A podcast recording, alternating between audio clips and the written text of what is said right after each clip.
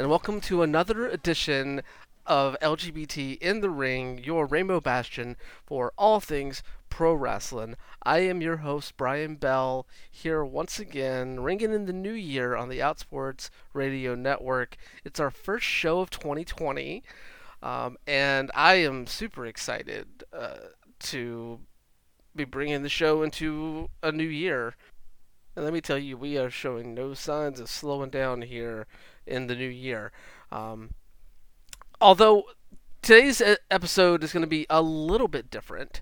Um, you know, I announced on, on Twitter that we didn't really have we didn't have a guest this week, but um, that was before I sat down with uh, two previous guests on this show, Billy Dixon and Lola McGrath. Of course, Lola was on uh, last week's episode talking about you know their experiences in pro wrestling, um, along with uh, Butch versus Gore, and being able to work with Billy on that show and being given control of that show, something unprecedented um, to date. And you know, Billy was on the show one of the one of the first episodes of the show, um, talking about his experience um, as a gay black wrestler in the industry and, and just a lot of topics that kind of supersede pro wrestling and just kind of move into society as a whole.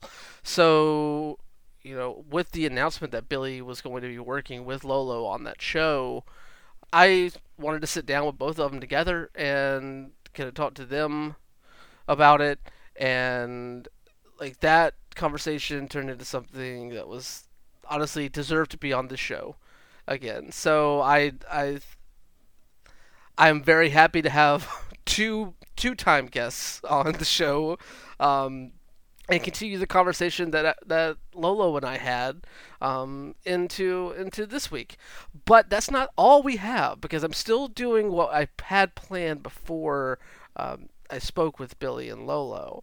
That is something that is very exciting to me as a wrestling fan who grew up in the age of, or at least maybe like the the last vestiges really of the um, Apter mag era, the PWI 500 and all that good stuff, which I know is still out there. It's still they, the PWI 500 and the PWI 100 for women's wrestling still come out every year, but um, those rankings were fairly like seminal, I would say, for decades um, and still carries some weight here, even in in the modern era of pro wrestling.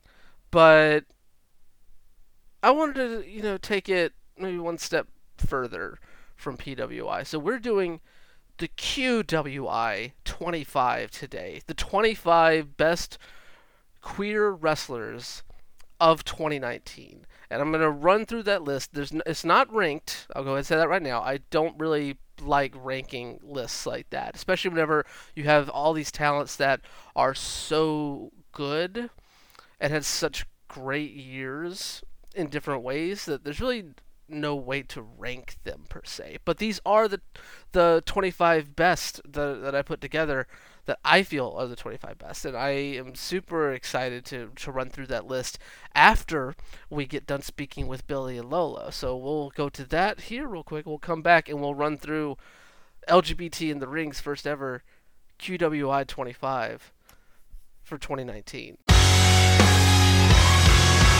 Billy Lolo, thank you so much for taking the time out of your holiday here to join me. Um, I guess my first question regarding Butch versus Gore. Um, well, I actually I should t- dial it back just a second because y'all technically have titles at the moment: Queer Manders in Chief. Um, all over that. That's awesome. Um, how does it? How does it make Billy. you?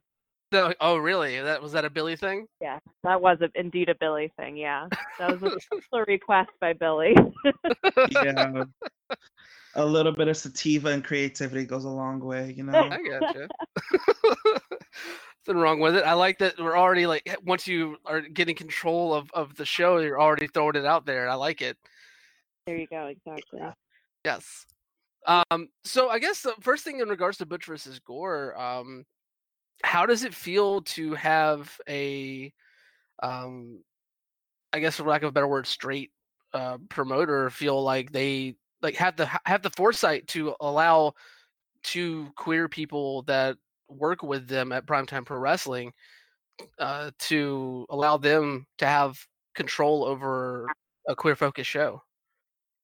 Um, I'm actually I'm going to start this one out and then turn it over to Billy because this is something that has been in in act not not in action but kind of in the works since you know before we had even approached Billy. So that might be a really good place to give you like just sort of the sort of the full context of what was happening. Um, yeah.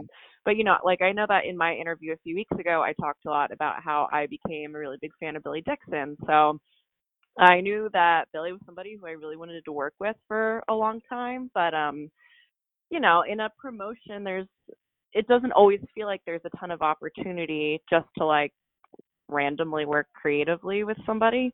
Um, and so that was something I, I really thought I was going to have to put on the back burner for a while. But, um, you know, there was a lot of discussion last year during Pride season in regards to promotions that, you know, would like change their their profile icon, their avatar, whatever, to a rainbow for, you know, the month of June and maybe book a few random queer people on their show and be like, oh yeah, yeah, this is a this is our Pride show. We did a whole thing. Isn't this uh this is pretty fucking spectacular, huh? And it's like, yeah, yeah, cool for the month of June. Um, and you know that's something that we see not just in wrestling world, but we see it in the mainstream, right? Like, how many corporations do you guys know that will throw a rainbow flag over their branding for a little bit? Um, mm-hmm. Mm-hmm and so you know this is a it's a much it's a bigger world issue that kind of got shrunk down into wrestling world and so you know i knew especially after i know people were were talking a lot after Effy's promo at the end of pride month about like okay well we get our crumbs during june and that's it and that's that's when i thought like okay well obviously we need to if we're going to do a pride show which i absolutely would like to do we're going to do it at some completely random time of year um and so that's you know, we landed on March because we already knew that there was going to be a show.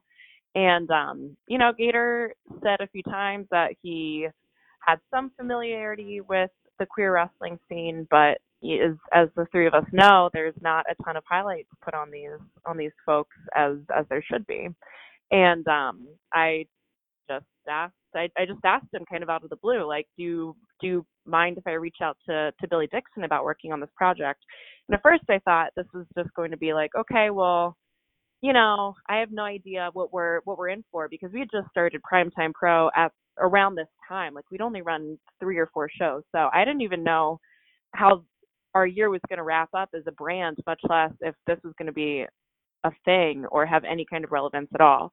Um, and yeah, that's when I that's when I reached out to Billy and through just the few introductory responses we had about Butch versus Gore, it became very, very apparent to me that like Billy's not just a wrestling mind. Like you've you've got you've got that streak of of producing genius. So um, that's it, it, wasn't until we all started really working together that I went, holy shit, this is really going to be a thing. Um, and not just a thing, but something that um, is gonna it's gonna make a lot of news. It's gonna get people talking.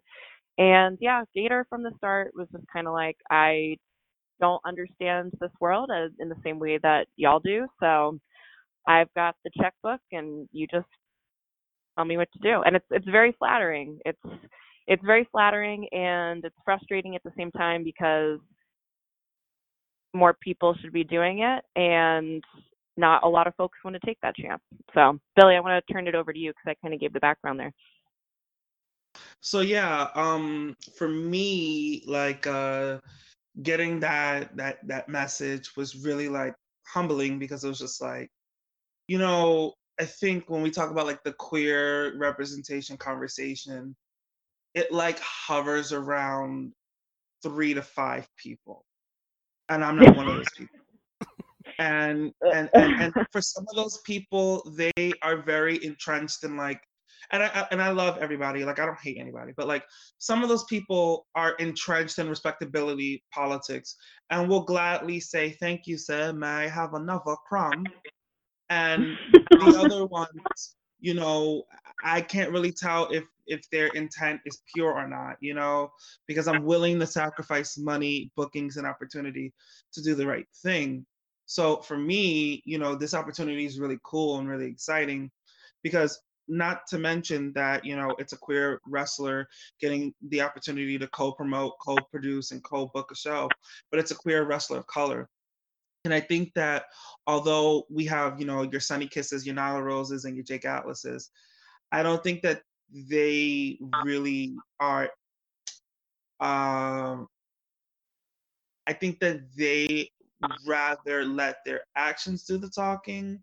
But I think that what really moves the uh, the needle forward is a little bit of both, and I think a little bit more verbal uh, confrontation of an issue is a little bit more effective. And that's like no shade to any of those people, but um, you know, but for me in my career, it's just like, you know, don't pee on my leg and tell me it's raining.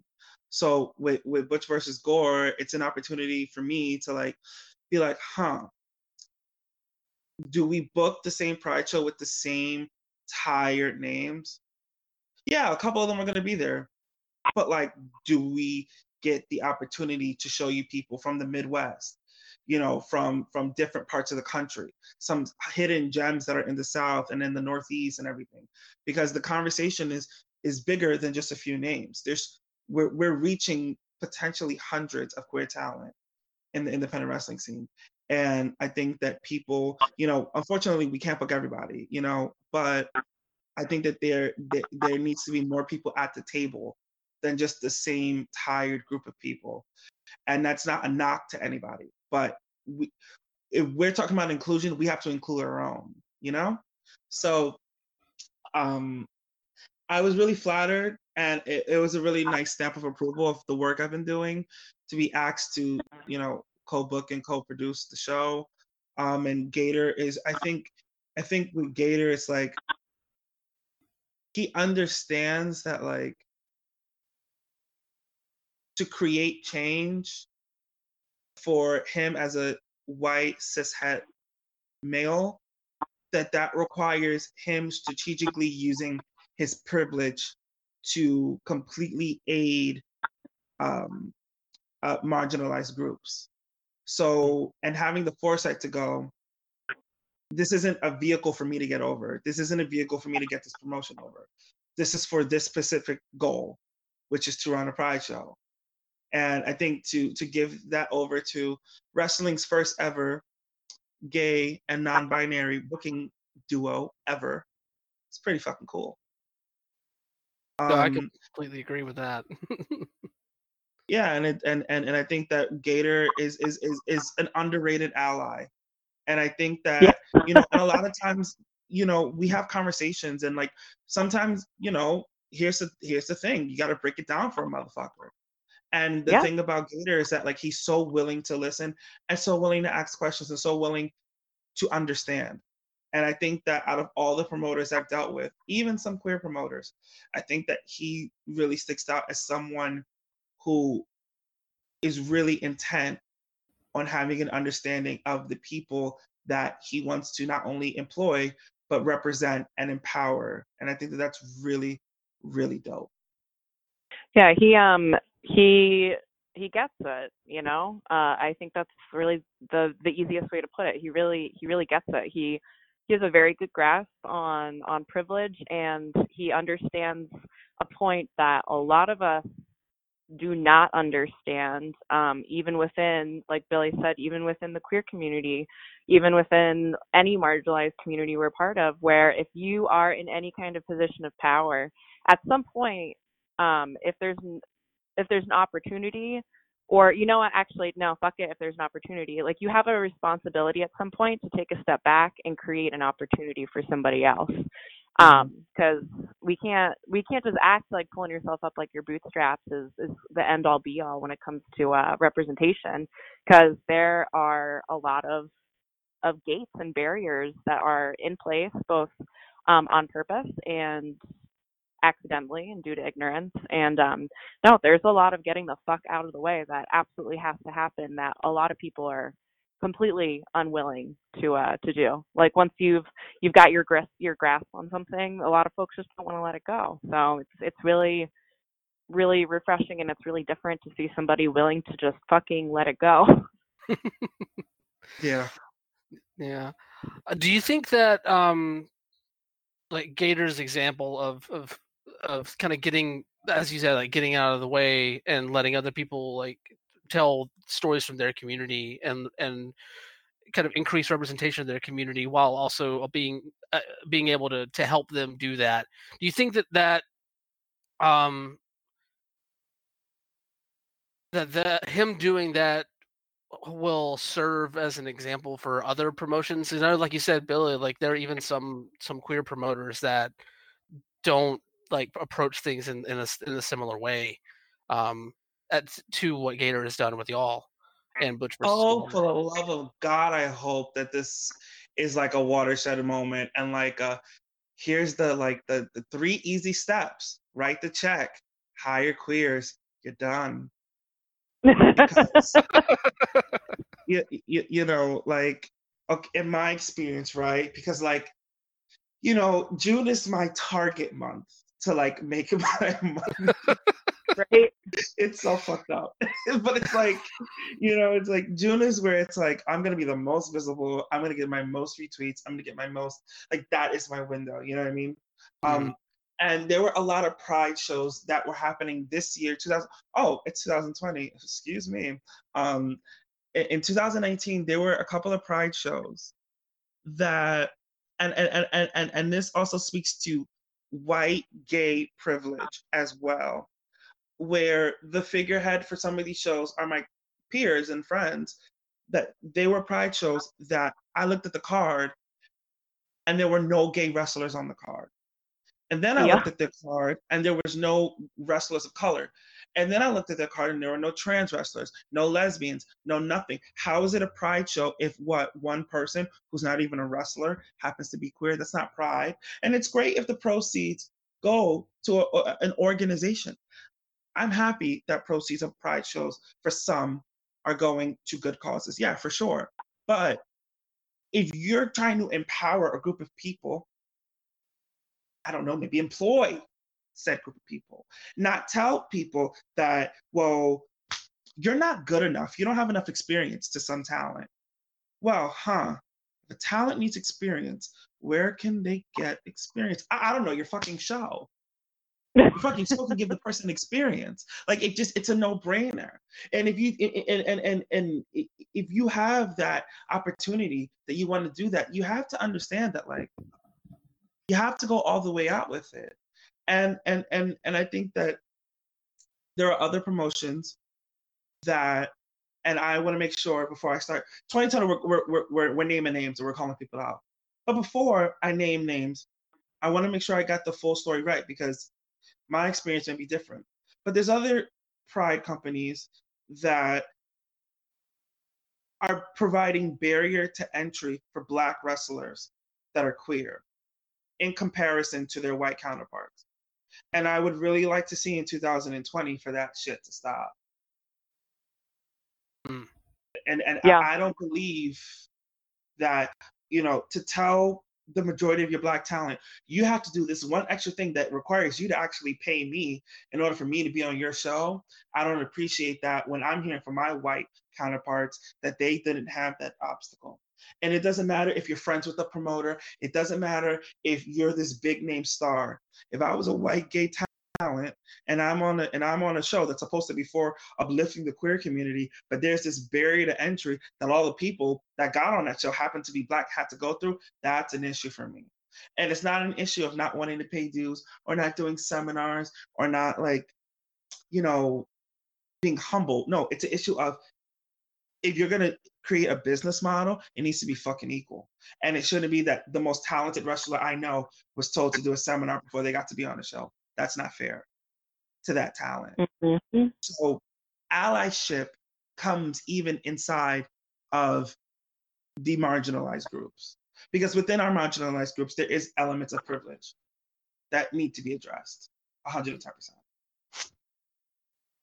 Um, I want to circle back to that point uh, in a minute, Billy, because yeah, I think that the uh, the whole barriers to entry thing is really important. Um, to also answer your question, Brian, like what Mm. kind of effect do you think this is going to have? Um, I'm I am extremely cynical. Um, I do not think that um, no matter how successful Butch versus Gore is, and so far we're we're set up for success both in wrestling world and mainstream world. Um, no matter how successful we are, I think that there are so many promotions and promoters out there. And like I said in the last show, I can't even name names because this is the vast fucking majority here. Um, they don't see the value in in putting um, queer voices in their office and putting them front and center. And I don't think this is going to necessarily make them see it either because people are still buying. You know, they're they're still enjoying success. People are still buying their tickets. There are still so many promotions that you know I I see good people, really lovely, respectable people who I really like um, support who are still doing the bare minimum. And um, it's 2020. If you haven't gotten hip to to the needs of the queer community in wrestling by now, then um, then that's intentional. Then you are hip to it, and you're choo- you're actively choosing to ignore it, as far as I'm concerned. Um, what I hope the effect is is I hope that more queer creatives see this and decide that they say they want to say fuck it and create their own opportunities. Um, I would encourage anybody who really wants to give something like this a shot to find find the right people, find the right kinds of allies who have uh, the business savvy and the capital to really invest in your dream. And um, that is so much easier said than done. That is so hard. Um, but no, that's the effect that I hope it has. I hope that people decide to say fuck it and start creating their own opportunities, whatever that means means to them, um, or to just barge your way in, shoulder your way in, force your way in. Because if there's anything that that I've learned, it's it's that um, again, people really they think that fans are going to be happy with the crumbs, and there are enough fans who are happy with just the crumbs. That I don't think that this is going to change much in uh, in mainstream wrestling world very quickly. I just I hope it I hope it inspires other people to say fuck this, I'm going in anyways. So I want to double back to uh, something that, that that Billy said earlier, like basically about how June is basically like your money month. There, I know that the show is being run in March, and I know Lolo when we last spoke, oh, that was a very calculated thing, and I know Gator confirmed that as well when I spoke to him. Um, I'm curious, Billy, to get your take on like running the show in March and um, like kind of what played into that decision. As far as the, I didn't pick when the show was, but I think Hmm. that um that it not being in June sends a very powerful message because Pride Month now versus even five years ago, right? It's a totally different animal. It's a beast. It's an it, it's an economy at this point. Pride is now an Mhm. economy, and um, you know, to have a show that's not in June really says that you believe that this talent is valid. Because guess what? In March, you're not going to see rainbows everywhere. You're not going to see, you know, the cast of pose and more commercials than you would have seen in June. You're not going to see, you know, viral marketing campaigns. You're not going to be bombarded with rainbow imagery. You're just not in March. So that's really putting the point home that these talent that we have, uh, they can not only draw, they can excel, they can perform, they can give you quality entertainment any month of the year. In fact, March, boom. You know, and and and and I think that for a business move, you're like, okay, if you're like a new promoter and you're not sure, and it cannot necessarily mean that you are homophobic or queerphobic or whatever, but you know, you take the chance, you're like, okay, let me try this in June. We've had enough pride shows in the past three years that you know that it's going to draw in June. All right, now I'll take the chance and be like, okay, not only should you book queer talent year round, but if you're going to do a pride show, fuck June. Do it somewhere else. Or do one show another month and another show in June. Why not? So Mhm. I it's a really it's a really empowering message that it's not happening in June. Um, I will say from a business standpoint, we we chose March. Well, one because it looking at all of our shows and what kind of overall um, story we wanted to tell this year, um, it just it fit it fit perfectly because um, it's the it's the beginning of the year. We wanted to get out. We wanted to get out ahead of everybody else. Um, Butch versus Gore, I am 99% sure is going to be the very first Pride show of 2020 um, from a company that isn't explicitly um, already a, a Pride-based company.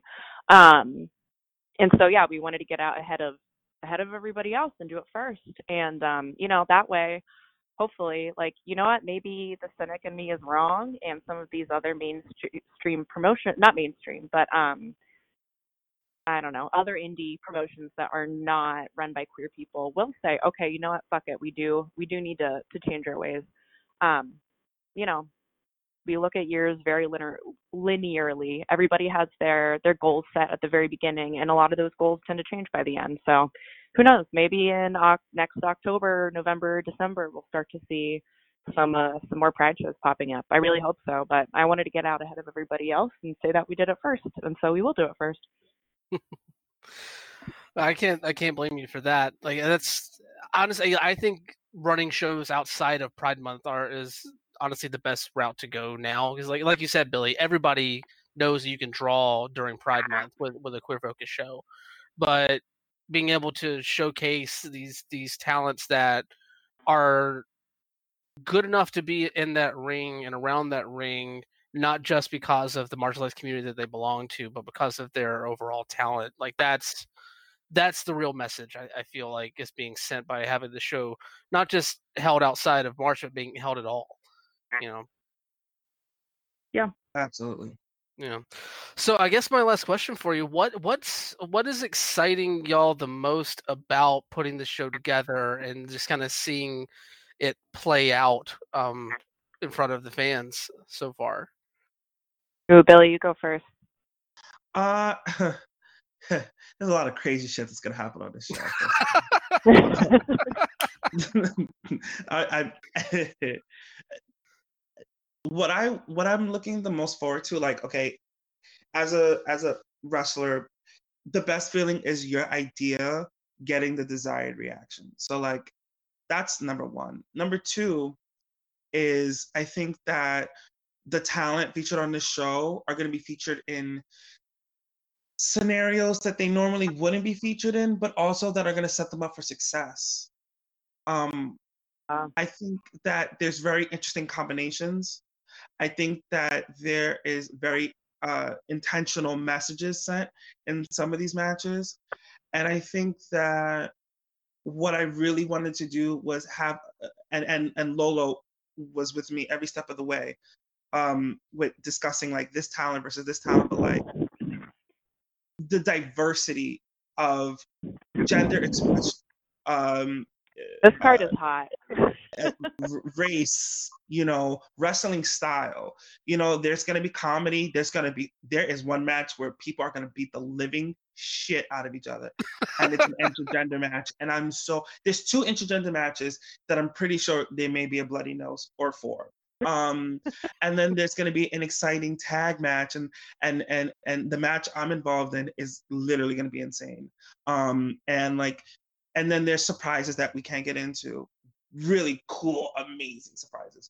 But uh what i want people to feel is that like wow like there's a community of wrestlers they're all queer and they are capable of doing more than gay panic Mm-hmm. You know, gay panic gimmicks, we are leaving that in the last de- decade.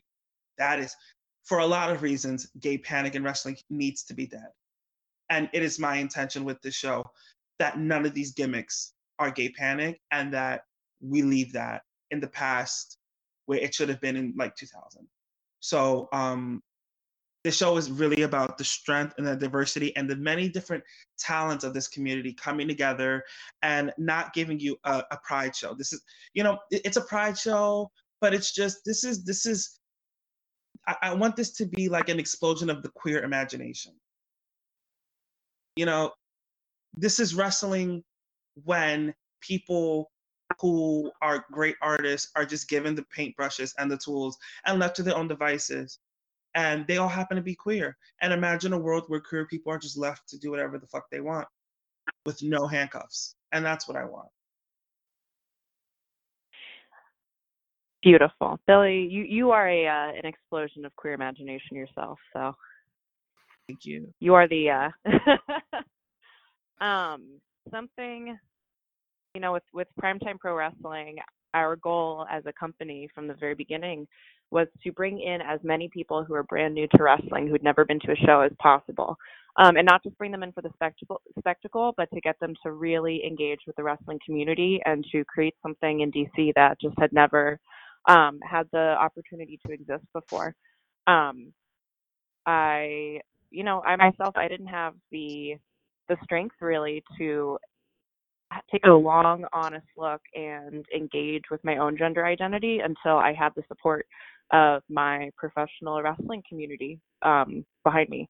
And so I really am hoping that there are people who are are queer um, who exist in the fringes in any way, whether that's within queerness or not, to come to the show maybe as a as a friend of a friend, someone who's not already a wrestling fan, and go, oh my gosh, this is an this is just another way that um, we can continue to build a big weird, beautiful queer community. Uh, wrestling is an amazing vehicle for that. Every single show always feels like a family reunion, not just for the locker room, but for our fans. We've got a we have a really close knit group, and I don't think that that's particularly unique to professional wrestling. But um, I I don't want it to to be just a little tiny micro community. I want it to be something for for everybody. Um, I want people to build friendships and relationships out of this community, and I want it to be because of of wrestling that does this. Um, and so that's what I'm looking forward to. We are taking a lot of initiative. Um, I'm looking at a lot of um, community organizations in DC that have nothing to do with wrestling, everything to do with with queerness and gender.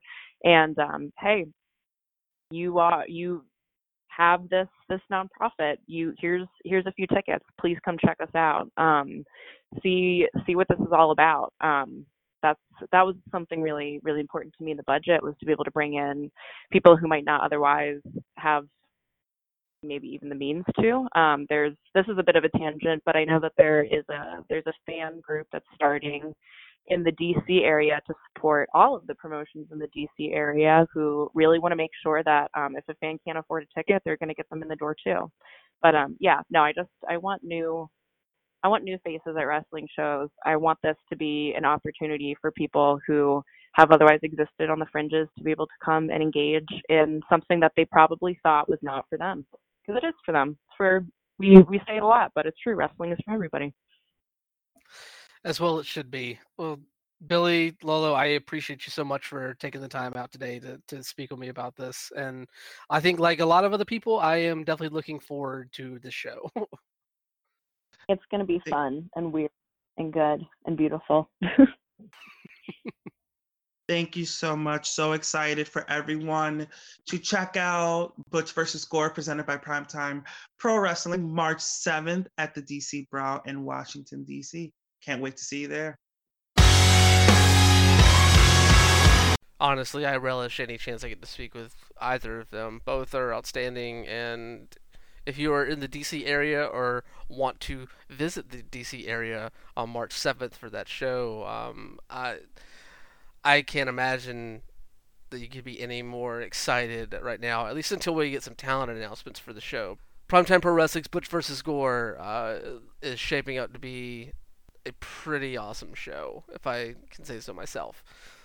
So thanks to, to Billy and Lolo for stopping by here. But we have other business to attend to, the QWI 25 for 2019, the top 25 queer pro wrestlers uh, for the year. Um, and like I said before, this list is not ranked at all. So as we run through this, this this is just the top, the best 25 that I saw for the year. And that's not to say that there are a number of others that deserve to be on this list. You know, I know some people that, that didn't make it, but uh, were very close for me personally. People like Kris Wolf, who retired earlier this year after a, a, a good lengthy career over in uh, Japan. You had um, you know Kayden Pierre, Ashton Starr, a, a, a lot of great pro wrestling out there from from a lot of awesome queer talent. Um, but for the for the list that we have here, we're going to start off across the pond actually with uh, New Zealand's own Candy Lee. Uh, so 2019 was a huge year for Candy. Um, she made her U.S. debut over at uh, Rise during their Pride and Joy show back in June. Um, wrestled a couple matches there. Made her Shimmer debut in a dark match against uh, Jamie Senegal, which is outstanding. And of course, closed out the year by reclaiming her Impact Pro Wrestling New Zealand Women's Championship um, in December in a hard fought uh, rematch against Kellyanne. So it was a huge year for Candy in terms of expanding out um, from New Zealand and um, duly recognized here on the list. And of course, following her as the the person that that she fought not only at Shimmer but also uh, for for Rise at La Escalera in a superb, uh, as they coined, a divas match that that anyone should go back and watch. It was it was a fun time all around. Uh, one Jamie Senegal. Uh, Jamie, I know has been lighting it up on indies all along the East Coast and and, and in the Midwest. Um, you know, they recently announced that they're running um, a show on WrestleMania weekend that's going to be pretty awesome, but but just all around an awesome year for Jamie. Like, honestly, it's hard to find a match or performance or, or anything that, that they've done that doesn't exceed expectations, and they're one of my favorite people to watch right now. Um, and once again, I'll take this opportunity go find that, that match between Candy Lee and Jamie Senegal. It is worth your time. Um, moving on, though, number three on the list, someone who we just spoke with, Billy Dixon.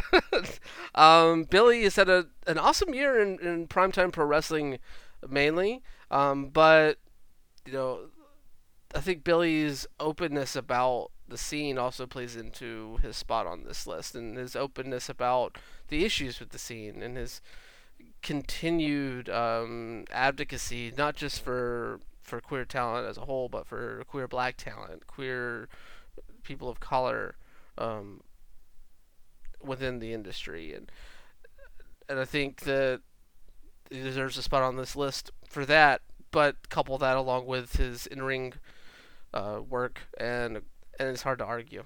I mean, there's no argument. It belongs here. We'll see if he survives the Capitol Heights match on January 18th.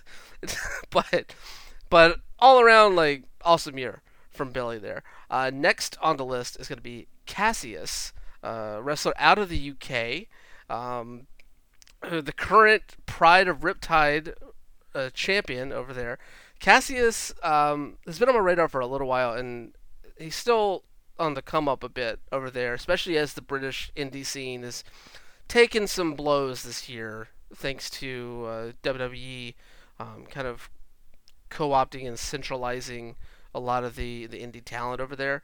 Um, but Cassius has been a, a, huge bright spot over there this year. Um, not just for his reign as the Pride of Riptide champion, but he's just a big ball of energy in in the ring, and it's hard to not have fun watching him. Like he could turn any frown upside down watching his stuff. So, duly honored here, Cassius. Uh, number five is going to be Anthony Bowens, the five tool player. It's been an interesting journey for for Bowens. I, I know. Um, within the past couple of years that he came out as, as bi and then actually came out as gay. Uh, and you know that path to self-discovery is awesome in and of itself that, that he's finally able to live out freely um, as he as he knows himself to be. But also a lot of firsts this year for for Bowens in the wrestling world. You know we had him he became the first ever Battle Club Pro franchise champion.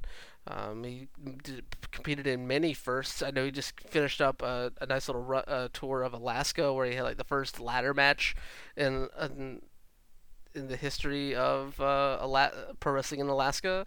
Um, and he's just been he's just been blowing up this year. Um, his match with Tessa Blanchard at Battle Club Pros, um, anything you can do event was uh, top notch as well.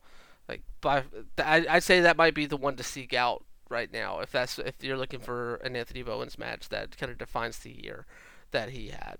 Um, number six is going to be Ashley Vox uh, one half of Team Sea Stars, who honestly put on one of my favorite matches of the year at, in the main event of that Battle Club Pro uh, Anything You Can Do event, where they took on uh, Santana and Ortiz before they moved on to the spotlight of AEW.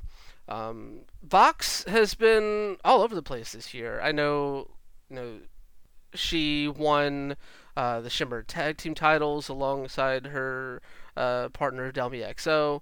Um, a lot of matches for Rise over there as well, and then of course popping up on NWA um, as part of their women's division. And honestly, like she's been in a vital part of, of that promotion's women's division so far, and hopefully it'll stay that way going into the future. And yeah, it's just been awesome to watch her grow over the over the years. So definitely belongs on this list.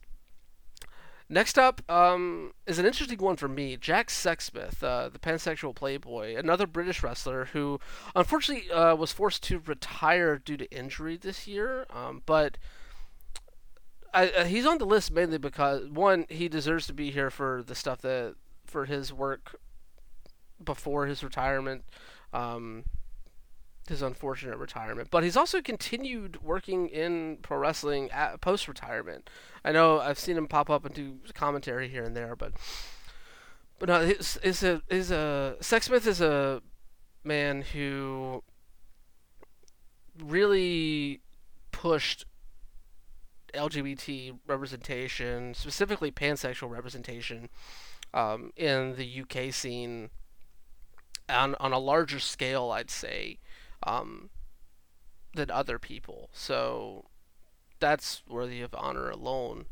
Um, but yeah, he belongs on this list. Definitely.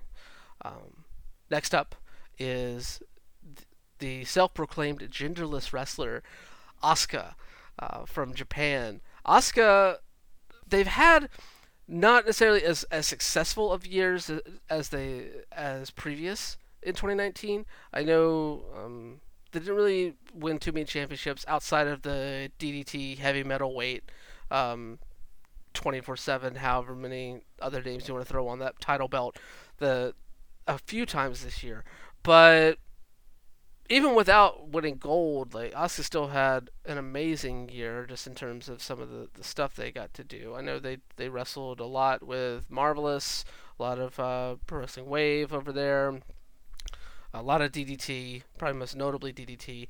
But of course, ending the year tagging up with Nyla Rose for the for Marvelous's event on December eighth um, had to be a highlight there. So um, Asuka just continues to kill it over there, and hopefully, crossing fingers, will one one day get them across the pond over here, and we'll get to see them live in the states. Next up, we're going back to across the other pond to the UK for one Charlie Morgan, another um, unfortunate case of early retirement here. Morgan retired this year due to uh, a leg injury, but up until then, had just been killing it on the UK scene. Um, few people are as revered within the the women's wrestling scene over there than Charlie Morgan was up until um, she had to retire this year. And you know, I think her impact is felt in multiple places over there. Probably most notably Pro Wrestling Eve, where she actually publicly came out in the ring dur- during a Pro Wrestling Eve event in 2018. Um, so yeah, it's it's it's sad to see her go, but there's a legacy there that will carry on for years to come. Next up on the list is going to be a newcomer, probably one of the hottest newcomers on the American indie scene right now, Devin Monroe. So, Devin came on my radar like a number of other queer wrestlers this year, uh, thanks to Rise's Pride and Joy event, where he was competing alongside five other people in a doors match that was super exciting. But since then, I've been watching his stuff through the year, and he's only 20, and he is already so good. But he's only gotten better as the year went along. Um, yeah, it's just been crazy to to see him continue to grow in the ring at such a fast pace, and then of course showing up at the TLC pay per view to take a uh, fun little kendo stick shot from one Roman Reigns. That that had to be a, a little bit of a highlight there. But yeah, no, Devin, like, he's probably one of the. I'd say he's near the top of the list of stars to watch for 2020, along with having an, an awesome 2019. Um, and another person who I think is going to have a pretty awesome 2020, uh, Still Life with Apricots and Pears. Um, more non-binary representation in pro wrestling. So awesome to see, especially from someone who has the the charisma and affect that Still Life does. You know, Still Life they won uh, the Chikara Young Lions Cup um, and had a pretty awesome run of of matches in Chikara's latest season. But you know, Still Life's done a lot of awesome stuff for other companies as well. Not to mention having probably the single best segment on Locker Room Detectives of the year, uh, taking Mark and Chris around DC. just, just outstanding stuff. So, Still Life, duly placed on this list. Um, next up, a legend, a legend in pro wrestling, um, Cassandro um, probably the, one of the most well-known exoticos out of Mexico, probably alongside Pimpinela Escarlata. Um, Cassandro, I believe 2019 was his 31st year in the ring, and he's still killing it.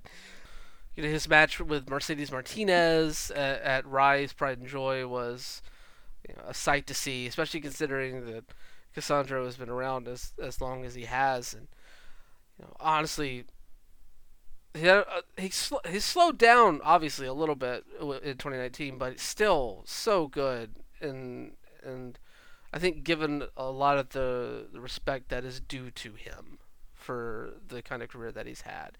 This list, small on that list of honors, I would weigh against other things that he has done, but I could not let 2019 go by without shouting him out. Um, not just for in-ring stuff, but the the ability to bring people together and the ability to you know just be an awesome role model um, for wrestlers and non-wrestlers alike. No one doesn't have fun at a Cassandro match. Um, next up on the list is someone who, until very recently, held the NXT Women's Championship, one Shayna Baszler. Um, the Queen of Spades had a banner year um, in 2019. Basically, holding that belt nearly the entire length of the year, losing it to Rhea Ripley on December 15th. Um, but in the process of defending that title, had some of the best matches on NXT television and NXT Takeover events. Um, just all around, knocked it out of the park every time she entered the ring. One of my favorites to watch. Um, and then main of, and even if the match wasn't as as good as as some people expected, she still main evented Survivor Series alongside Becky Lynch and Bayley. Like, like these, this is like probably the the highest heights that Baszler has reached in her career thus far, and you know, with an imminent move to either Raw or SmackDown, probably coming in her future after dropping the belt to Ripley. Um, you know, cross fingers that the character and herself can can find footing on the quote unquote main roster going forward. But you know, at least we have Baszler's 2019 to celebrate and look back on and realize just what she is capable of in the ring. just all around outstanding. Um, coming up next, we're going back to fun non-binary representation.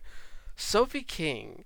Um, Sophie, I was not terribly familiar with until about halfway through this year, um, but quickly jumped on that bandwagon once I was. Um, Sophie has been awesome wrestling all over the Midwest. You know, a lot of a lot of matches with St. Louis Anarchy, um, Rise, and then of course making their debut with Shimmer in a dark match um, in November. Um, just it's been a year of career highlights for Sophie in a lot of ways, and I think it's just shaping up to be even better for 2020 for them. You know, their their name is on a lot of tongues recently, so I think the Hack Boy is going to have a lot more uh, advancement coming up in the in the coming year. Um, as well as our next person, Alley Cat. Alley Cat um, is.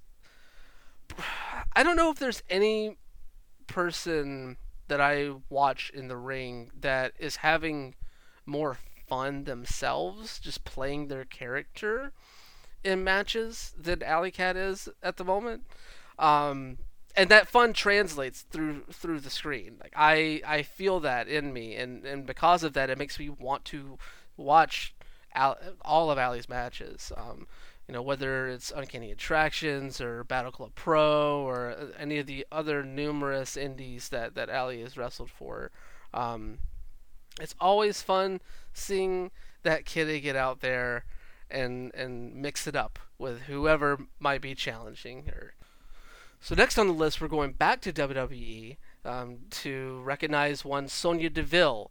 Uh, of course, Sonya has been in the company for a while now, along with her uh, tag team partner Mandy Rose, and uh, I think she's taken a lot of, of opportunities to you know, subtly highlight her sexuality and subtly highlight her her community on WWE television, most notably at WrestleMania. You know, I think every WrestleMania for the past two or three years, she's had a rainbow somewhere, just kind of like showing that solidarity, even if it's not um, super proclaimed. Um, Sonya has steadily gotten better in the ring. Um, they, I know that the uh, the women's tag team title match at WrestleMania this year didn't go her way, but you know, Sonya has been awesome for wide, widespread representation, especially being included on the Total Divas reality show that is kind of you know for for all the complaints that we have with WWE, and trust me, uh, there are many complaints with WWE, especially this week um, after the whole Liv Morgan and Lana Bobby Lashley wedding bullshit that was, um, which you can read about my feelings at Outsports.com. Um, with all of that aside, like Sonya has been outstanding for the community and for you know young people within that community that watch WWE and can see someone succeeding that identifies as they do, someone that they see themselves in, and it warms the heart. Next on the list, um, none of a kind Anthony Gaines. Um, this this dude has been knocking it out of the park all throughout New York and the New England area this year.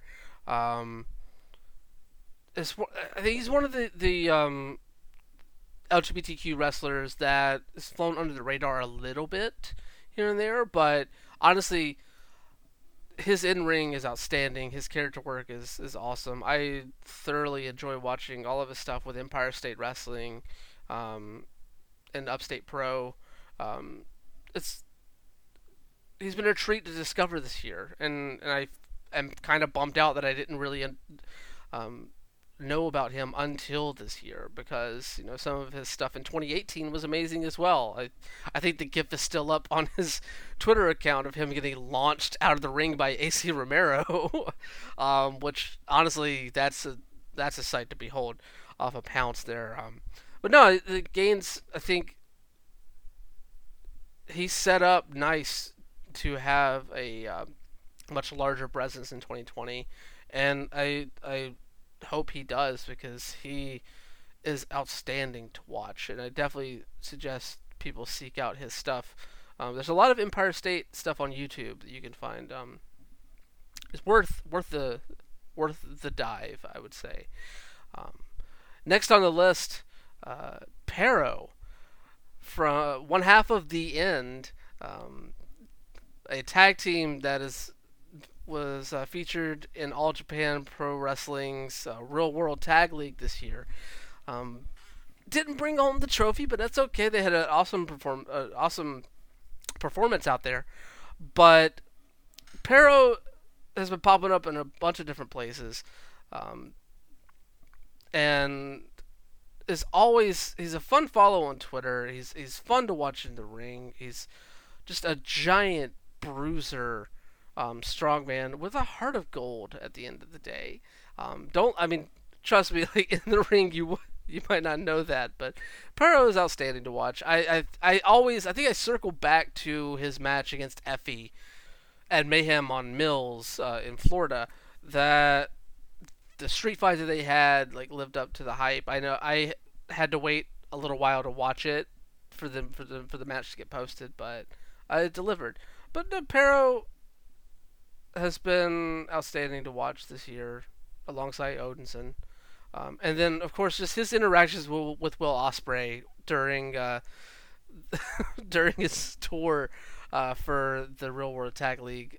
That was pro- one of the more entertaining uh, Twitter moments, I would say, of the year for me personally. So, no, no, Parrow, top notch. Love watching his stuff um, in 2019.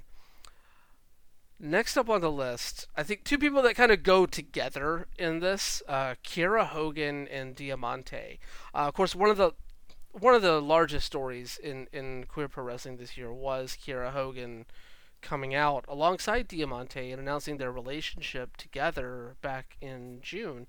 Um, of course, Kiera coming out with her own um, Instagram post, coming out as LGBTQ as well.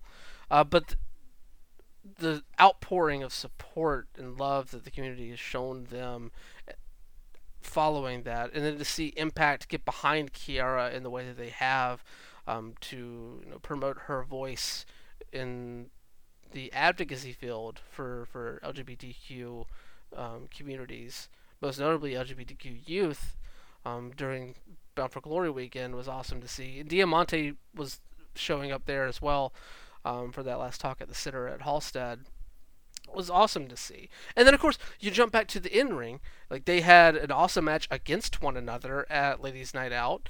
They had another awesome match against one another at at WrestleCade. Um, and then you move that into them teaming together for, for WOW Women of Wrestling as Adrenaline and Fire, um, capturing the WOW Tag Team Championships, becoming the first out LGBTQ couple to reign as tag team champions for for a promotion like that. Like it's just been just they've set a bar and they've topped it and they just keep topping it one after another after another both of them together and separately. Diamante's been killing it on the indie scene as well. Um, so yeah both of them deserve celebration separately and collectively. Um, just for all of the brightness that they've brought in the past six months.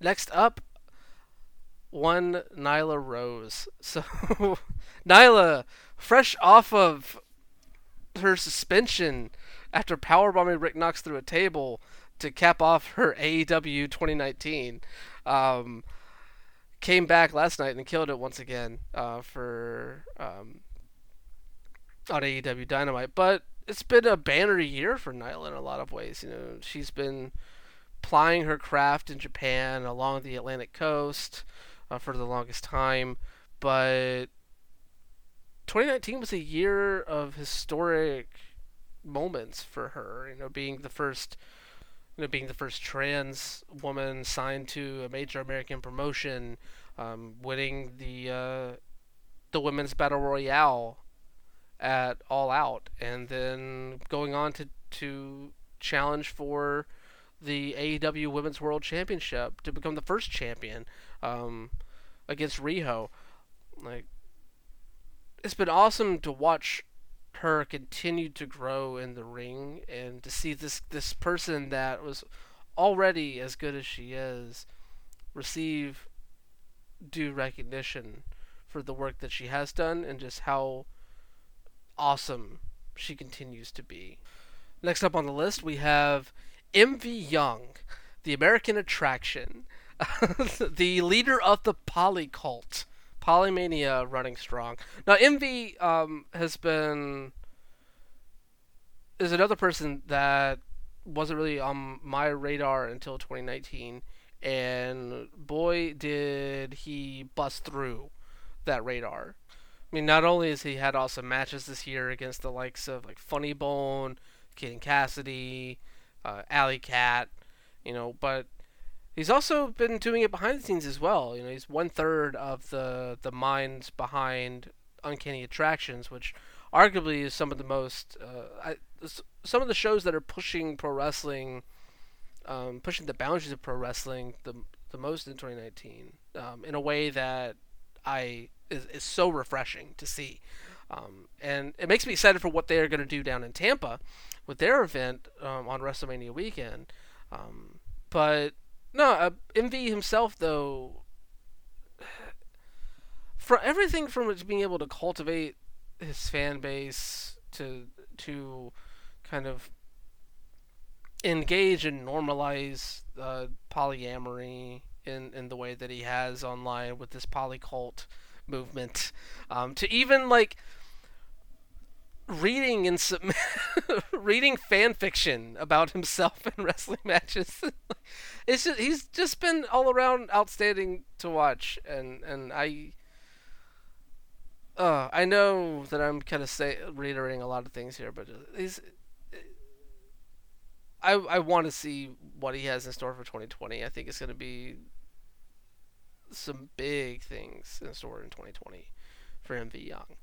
Um, much like another person on this list, Sonny Kiss in AEW. Sonny Kiss probably had one of the most emotionally touching moments in pro wrestling for me this year after his debut, his singles debut um, at AEW's Fight for the Fallen in Jacksonville, where you know after defeating Peter Avalon in that match and receiving the the fan response that he did, like you saw the the emotion come out in his face and the tears, because he's been at this for a while. Like his he, has been working the New New England and the Atlantic Coast for for a while to get better in the ring and and get himself to the level where AEW recognized the talent there, all the talent there, and earned that contract and Sonny, I think more so than a, than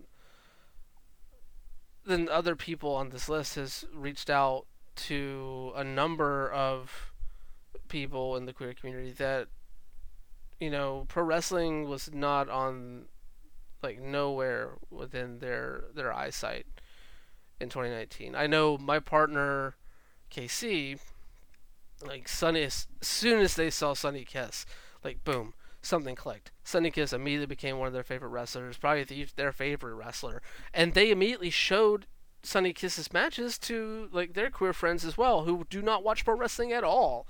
And like so, like through Sonny Kiss, a lot of this this movement is starting to reach out to more people. Just from not, I mean, he's had other matches that have been outstanding. I tagging up with Dustin Rhodes on AEW Dark was another highlight, I think, uh, for the year for him. But just from that one match at Fight for the Fallen against Peter Avalon, like you, I've personally seen a number of people recognize what queer pro wrestling can deliver and the power that it can carry. So, yeah, Sonny, keep not keep knocking out of the park. Congrats on passing finals, by the way. um, still working on on that degree while competing in the ring. Just uh, a full docket for Sonny Kiss. Um, another person who's about to have a full docket is one Jake Atlas. Um, still haven't got confirmation about that signing with WWE, but all things are kind of pointing that direction right now. But putting that aside, that's not even that is that is not even necessarily part of Jake Atlas's 20 the story of Jake Atlas's 2019.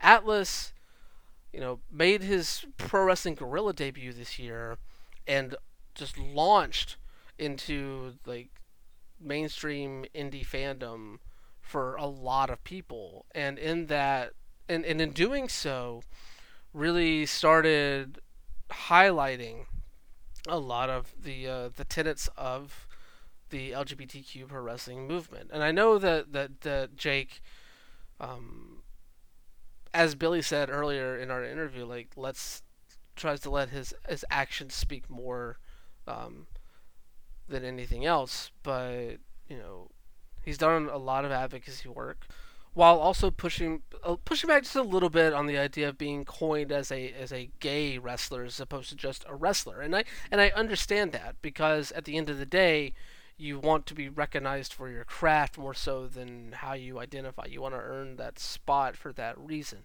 But I think Jake has bridged that gap very, very well, being able to, to represent his community in and out of the ring.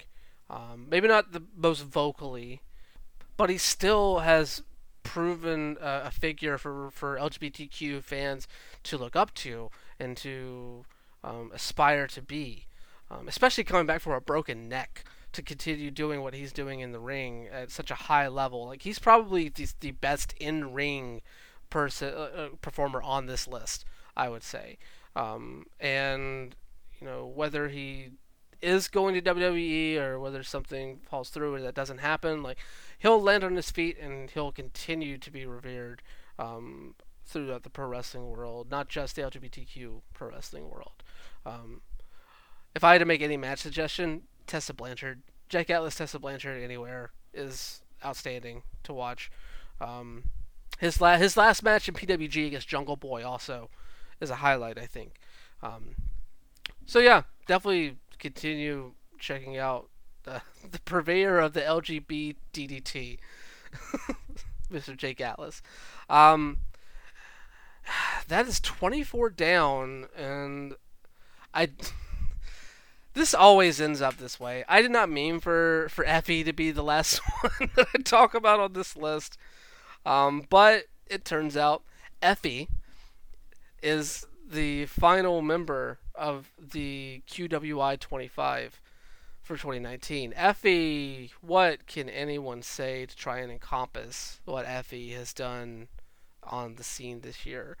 From blistering podcast interviews to blistering in ring promos to probably the most entertaining um, series of Twitter promos building up matches to delivering in almost every single match that he hypes up uh, in said promos. Effy um, is a is a force of culture at this point for for LGBTQ pro wrestling, for queer pro wrestling. Um, Effy, you know, there's a reason why a number of guests on this show have either cited Effy's promo at Pride and Joy or you know highlighted their matches with Effy. Um, I know for me, Effy Billy Dixon at Diva Mania, the big gay street fight, that entire storyline, the match itself was great, but the storyline itself, um, talking about you know gay white privilege and gay black erasure, um, queer black erasure in general, like Effy's been a part of a lot of things this year that have pushed what pro wrestling can be overall and really pushed the boundary of acceptance and for queer pro wrestling as well. I mean, everyone on this list has done that, but Effy is one that has had the the platform to push the hardest in a lot of ways. And some of that is because of the platform that he has built for himself, but you know, he's he's definitely been pulling people along with him. Um, and of course, 2020, you know, Effy's not slowing down.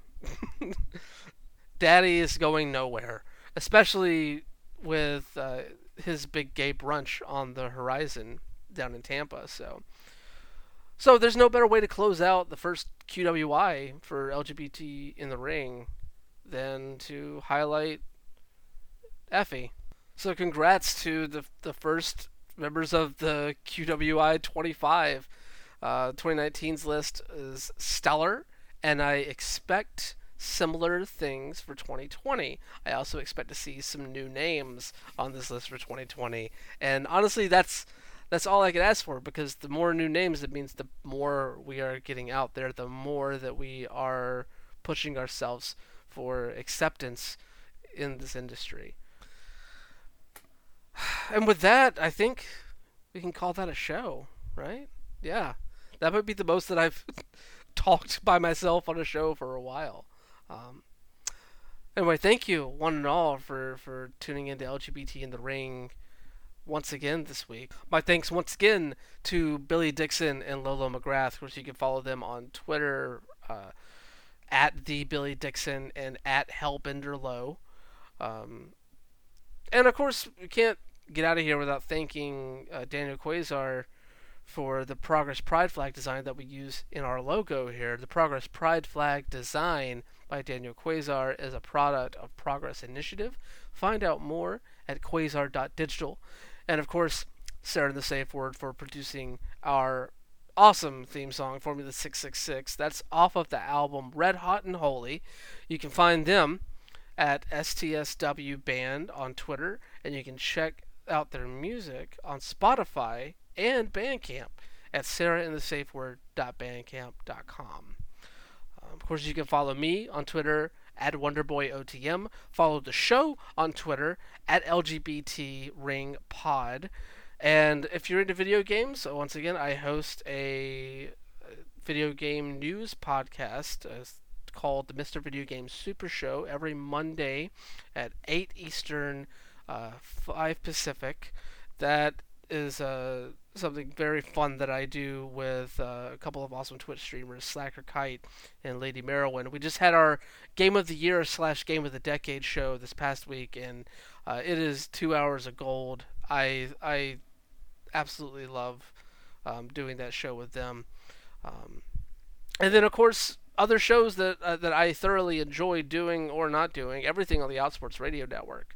Um, 2020, the first 2020, I think, is going to be an awesome year for, for the network as a whole. Um, 2019, just having the opportunity to do this show and to watch all the other shows kind of um, do their their thing was great to see, and I think we've built an awesome foundation for what we want to do with these shows going into 2020. Um,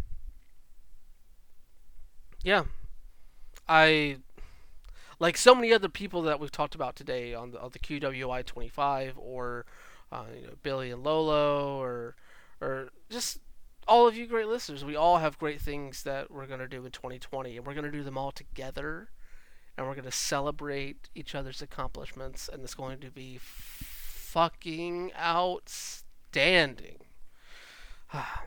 but in order to, in order to do that, we have to get going and get to it. So we will get going for this week here at LGBT in the Ring. I have been your host, Brian Bell. Thank you all, lovelies, for joining me today. And y'all have a great time out there. Stay messy.